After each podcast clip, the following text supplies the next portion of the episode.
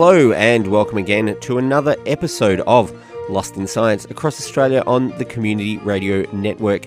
My name is Stu, and this week I'm going to be talking to Professor Greg Qiao from the University of Melbourne about a new way to combat bacterial infections which does not rely on antibiotics. Claire will be speaking to Professor Sharon Bell who was the presenter of the Ruby Payne Scott keynote address at the Women in STEM Symposium in recently held in Melbourne. And Chris will update us on some good news from the fight against malaria in Sri Lanka. So stay tuned.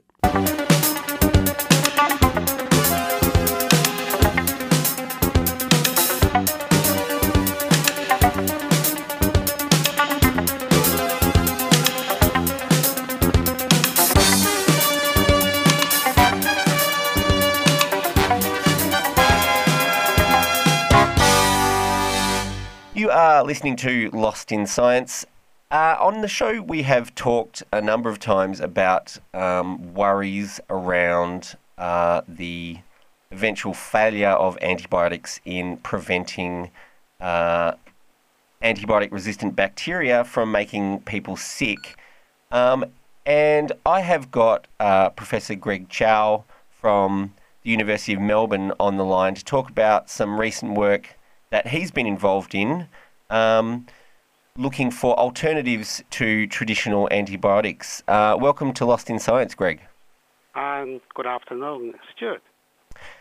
Now, I did mention just then that uh, traditional antibiotics are having problems in in combating uh, common bacterial infections. What's what's causing that problem?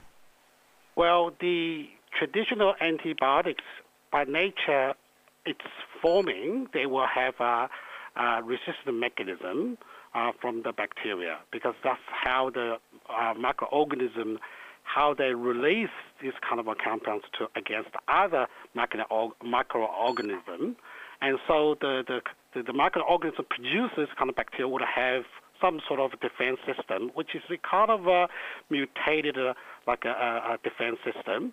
So the uh, bacteria, when they uh, had these uh, uh antibiotics uh, uh, attack on them and, and basically kill them, they always try to come up with a, a defense mechanism by mutating their surface protein structure or even pump some chemicals to destroy these antibiotics. So over many years, since the antibiotics were discovered, uh, almost like 70 years ago now. And over time, bacteria start to uh, create the uh, resistance to any new antibiotics which is developed. So yeah, so they just over time they develop a resistance to the antibiotics because they keep getting exposed to the same antibiotics. Yes, yes. Okay, and has there been any any real breakthroughs in those traditional antibiotics recently, or are we we still using the ones from 70 years ago?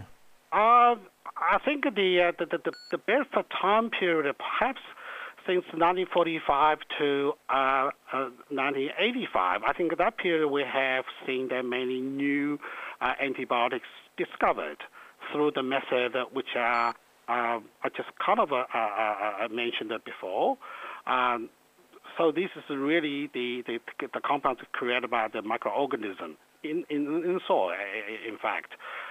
In the last 30 years, we might only had about two to three, which is really uh, uh, uh, produced. Uh, so the rate we are having these new antibiotics are basically slow down substantially. In the meantime, the the bacteria, uh, uh, the the, the resistance going a lot faster. And um, and the work you have been doing uh, in the Department of Chemical and Biomolecular Engineering, you've been taking a slightly different approach to uh, to bacterial infection. Yeah, our material is not antibiotics. It's actually we call them peptide polymers, and this particular one is a star shaped. So we have been making star-shaped polymer for a long, long time, and mainly for like a, industrial paint or or any other rheology, con- rheology control material like uh, engine oil, where you put the star polymer to regulate the engine oil viscosity when you have a cold weather. For example, you want to try to start your engine. But uh, recently, when we start to make this material from amino acids, which is the building block for human body, we will particularly design this star polymer for deliver drugs because the size of them are around 10 to 30 nanometers. We thought this would be very good as a drug carrier to de- deliver like a cancer drug. So they can do the purpose of delivering the drug, and then afterwards they can basically uh, break down by the body and then basically go back to the precursor as an amino acids, uh, which can also be reused by body to build their own uh, uh DNA or, or, or, materials. So, so what we actually found uh, uh, some years ago, we found when we make a, a positive charge, the star polypeptides polymer, and we found they have a killing effect. They actually become toxic to, to, to, to, to some cells. So they made us to rethink the whole strategy. Maybe there is a revenue we can investigate where these uh, peptide-based polymer, if we get the formula right, then they can actually kill the bacteria. So we go to the drawing board and redesign the whole star polymer with new uh, amino acids, We're really looking at the, how they may be charged to targeting the surface of the bacteria, or how there may be some hydrophobic component which can interact with the membrane so they can take the membrane apart. So, so we had this principle and then we redesigned the, the whole structure. And then we found indeed that uh, if you get the formula right, they can actually kill the bacteria, particularly the drug-resistant bacteria. So have you have you tested the uh, the peptide polymers in um, in humans yet, or are we still no, no, some no. way from so that? Far, what we tried, we tried a number of uh, superbugs, uh, which is the drug-resistant uh, bacteria in the lab in vitro, and also we also tried uh, uh, mice, uh, or that's the in vivo, and, and the, the, the the early stage, what the results, which is published in, in, in the paper about three weeks ago, are very exciting and also very encouraging because this is the first time in vivo can see um, material like uh, peptide polymers can kill bacteria by not using antibiotics, and, and that really gives us a new thinking. Maybe perhaps uh, there's a real revenue we can investigate to get the medicine and, and treat these uh, uh, bacteria in the future uh, time. And, and is it likely that the um, that the bacteria will develop resistance to this kind of treatment, or are they showing no signs of? Well, we actually delivered, deliberately uh, uh, did one experiment with our star polymer, uh, where we actually incubated the the, the, the, the bacteria with our star polymer at, at a lower dose, so that, that it will not kill the bacteria. And, and then we, we, we let them to grow for 600 generations, which is over 24 days. Now, normally, by that long time, bacteria would uh, start to have uh, resistance. Now, after that, we take the mutated or 600 generations of the bacteria.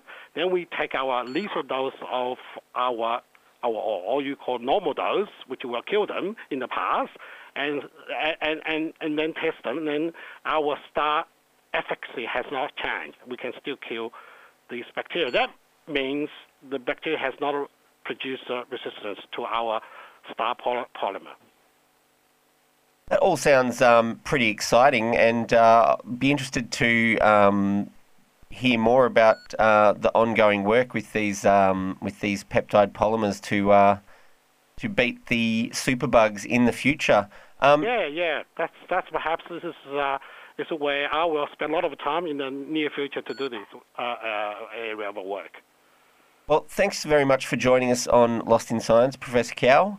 and my pleasure, yeah and uh, we'll we'll keep an eye on your uh, on your work and and see um, you know maybe maybe we'll uh, see the products of it in uh, in hospitals at some point in the future. I hope so. Thanks very much. Thank you.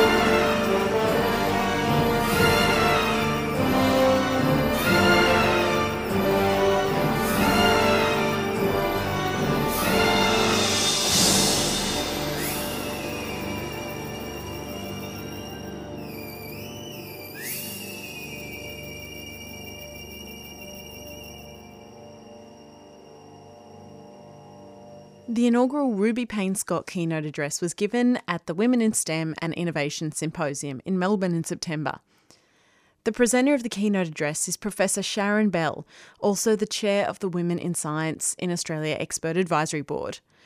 I caught up with Professor Bell after she presented to hear from her why this keynote address is named after Ruby Payne Scott. Who was she and why is her story so important to tell? Okay, so Ruby Payne Scott was an absolutely leading uh, radio astronomer in Australia in the early part of the, the last century, so in the 1940s and 50s.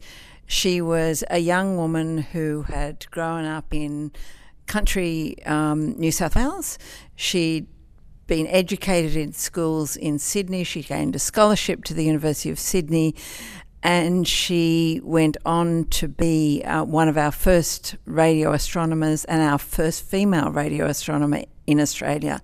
She was working at a time when the field was very open to new inventions, and the group she was working with was working with uh, radar.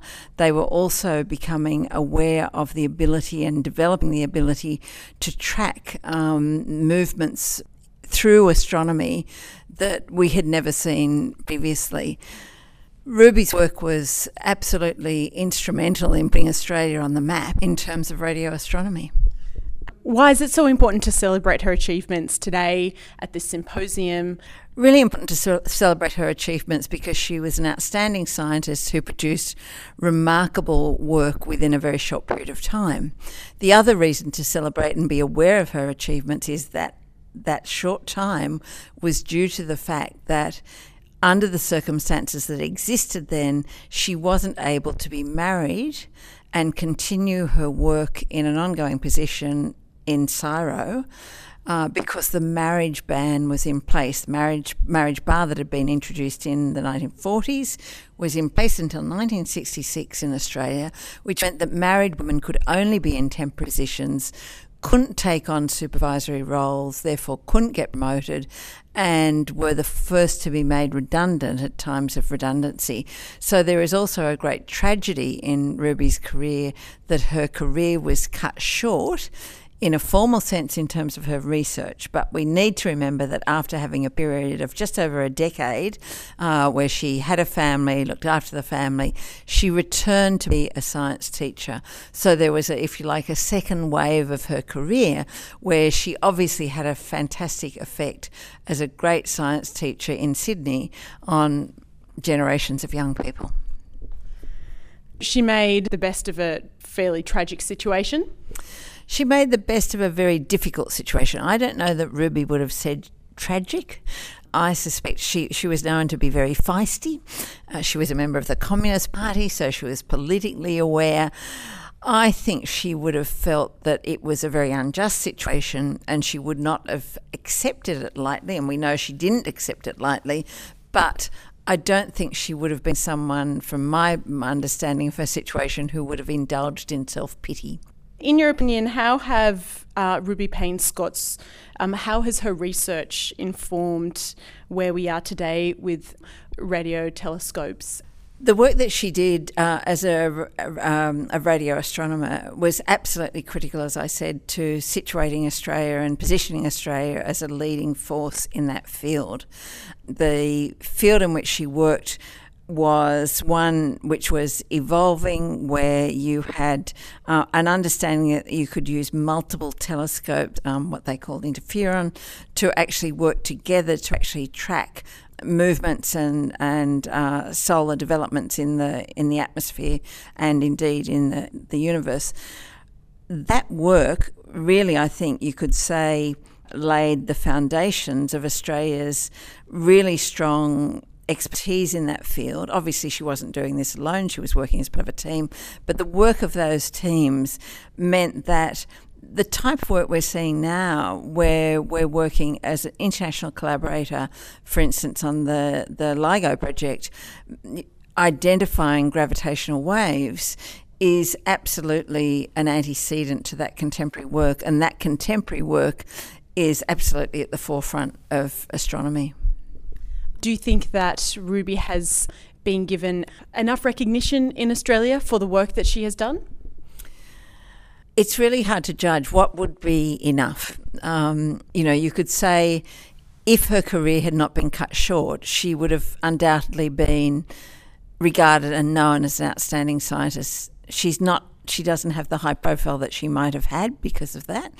Um, there is uh, some suggestion that she may have well have been part of a Nobel Prize winning team uh, if she had been able to continue as part of that team. But the other side of her contribution was as a mother. Uh, she's the mother of one of our most eminent uh, mathematicians, Peter Hall, and also the mother of one of our most eminent artists, Fiona Hall.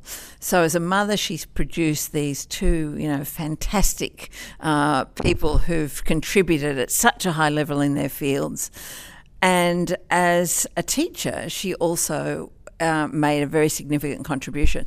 So, if we could actually take that together and gain public recognition of her contribution in each of those roles rather than actually confining it to her radio astronomy, I think you would say we would all benefit from understanding that contribution. Congratulations on the inaugural Ruby Payne Scott keynote address today, and um, thank you very much for speaking to us. It's my pleasure. Thank you.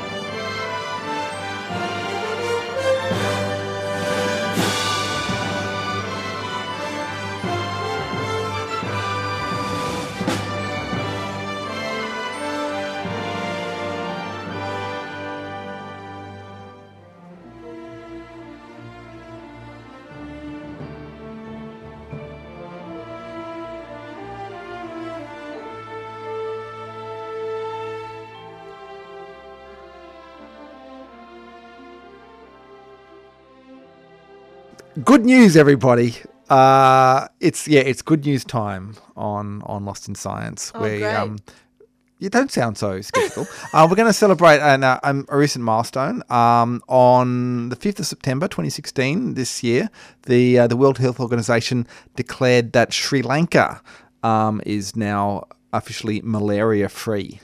Really? Yes, they have. That is something to celebrate. They have eradicated malaria. It's been more than three years since the last case in Sri Lanka. So it's that you know Is that, they is that some sort of cut-off date that they had set up, or is that just I think that yeah, that's how they count it. And look, and there are actually it's not they're not the only ones. You know, a few other countries that are um close to to um eradicating malaria as well, which is which is really good news. And it shows um what can be done. And yeah, it looks really interesting in the, when we're we're in the battle against these kind of infectious diseases that still actually affect a lot of people and still are major killers in parts of the world that there that there can be progress made. So, like Sri Lanka was uh, years ago was one of the the worst affected countries by malaria, um, and so this is the other reason why this is, I guess, seen as a, as a major milestone.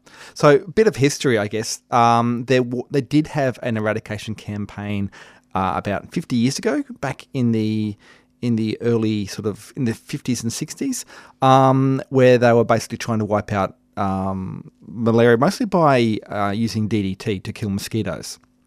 Um, and they had um, another, uh, what's the, the uh, a medicine called that's the word I'm looking for medicine called chloroquine, which where they were using to actually um, tackle the, the disease itself.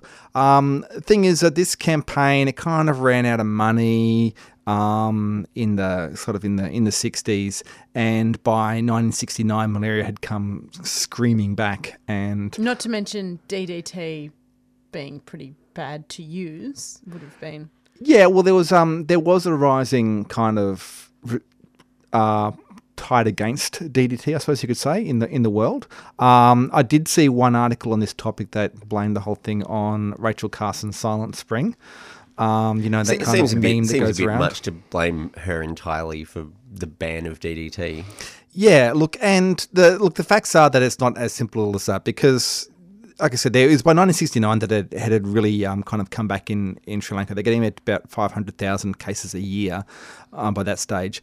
Um, now, the US was, of course, where the the book Silent Spring was published. It banned DDT in 1972, so it was still around, Right, certainly in the developing world long after that, and their are exceptions made for using on mosquitoes and that sort of thing. Certainly, there was a bit of pressure to stop using malaria, uh, sorry, DDT in places, but yeah, it was more that there was, I think, uh, yeah, a reduction in in the the strength of the campaign they were doing, and also there was a rise in resistance to DDT as well. So the overuse of DDT in agriculture, in particular, caused um, caused insects to become resistant to it. Now, this was less of a problem if it was used to say to wipe out mosquitoes for disease control because you're using it uh, in a smaller scale but very intensively. But if you're using it all year round to, um, to on your agricultural crops, then yeah, the insects can develop resistance, and that's by that stage, by the um, the late '60s, early '70s, there was some DDT resistance going on,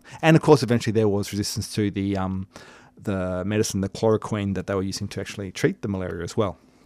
So yeah, it was um, a bit of a bit of a bad thing for Sri Lanka, but um, back in about the start of the this century, they decided to they were going to really get stuck into it and um, tackle malaria. And one of the things that um, is credited with um, being very effective was as well as in tra- uh, instead of just trying to eradicate the mosquitoes, they concentrated a lot on controlling the actual disease itself, controlling the um, the parasite. So malaria being a um, yeah, there's a little parasite that lives inside the mosquito, and that mosquito transmits from human to human. If you can uh, successfully treat that when that when the case arises, then it's less likely that a mosquito will bite that person and transfer that parasite then to another person. So it became a matter of essentially um, having a very sophisticated system um, of reporting any cases that arose, of having mobile clinics to treat people in remote areas, and just really jumping on all the all the cases, and particularly for, for children and those more vulnerable population populations. So that was in combination with things like yeah, um, the actual mosquito control and bed nets and that kind of stuff. Now the um, the drugs that they were using by this stage is the um, uh, the 21st century. This is the mostly artemisinin, artem, artemisinin. I'm thinking I'm saying that correctly, which is a, a drug that was based on a Chinese traditional medicine, for Oh, which there was a Nobel from- Prize. From the wormwood, from one of the wormwood Yeah, yeah. Um, plants, they found some active ingredient that worked. Yeah, they extracted that, and that was a Nobel Prize awarded in medicine for that last year.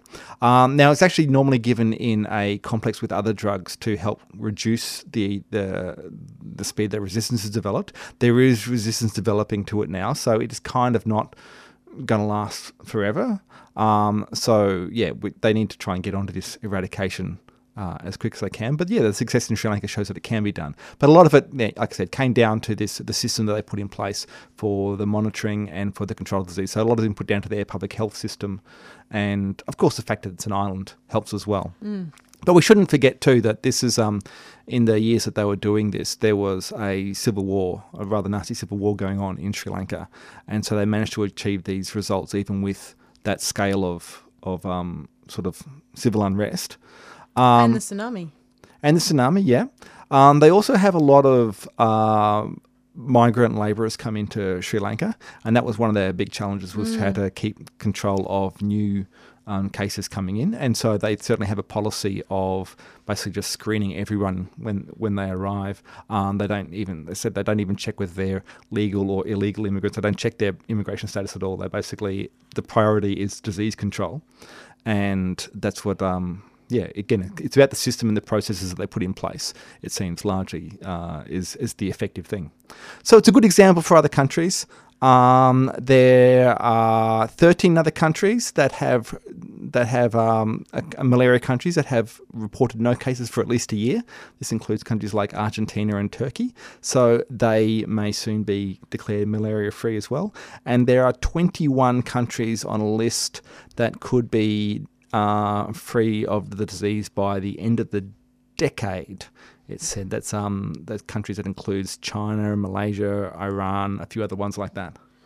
So yeah, things are looking good. However, sub-Saharan Africa, which is where most of the the cases are, when most of the deaths occur, uh, and this is a disease that still kills about 400,000 people a year, mostly um, mostly babies and pregnant women. Um, yeah, that's that is they're not on the list. Uh, generally, the the sub-Saharan African countries are not on the list of where it's to be eradicated. So that's, I guess, where the from a public health, from a global health point of view, is where the effort needs to be to be put in. But you know, you've got to say, for instance, China is, like I said, is on the list for eradicating it. Uh, now China's a bit further north. Um, so they, climate-wise, they're probably not as going to be as badly affected, but they're kind of all these are all neighbouring countries. When you've got the landlocked countries, and they still can potentially achieve that. I know. I think it also gives a bit of hope when we're looking at things like with climate change. People have been concerned about diseases like malaria moving away from the tropical areas and, and spreading their, their spreading further afield. I guess it shows that we have other ways of, of tackling these threats that we can we can sort of face them, but we need to be pretty quick and smart about eradicating them but make sure we apply that to the, the poorer countries as well.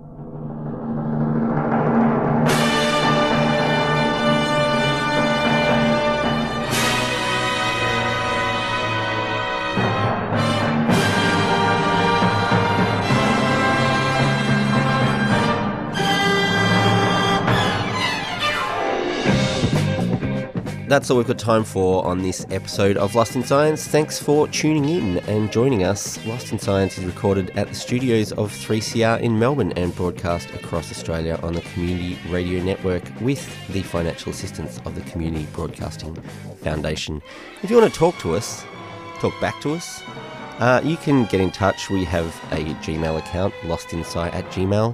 Uh, you can also find us on Twitter and on the Facebook uh, and if that's not enough Lost in Science for you, you can always tune in again next week where the team will once again get lost in science.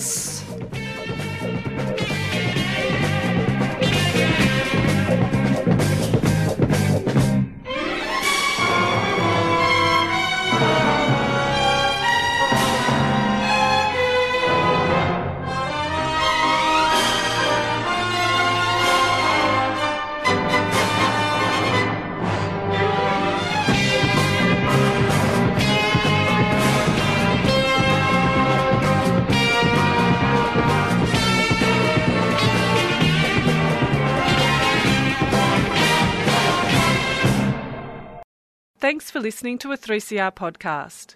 3CR is an independent community radio station based in Melbourne, Australia. We need your financial support to keep going. Go to www.3cr.org.au for more information and to donate online.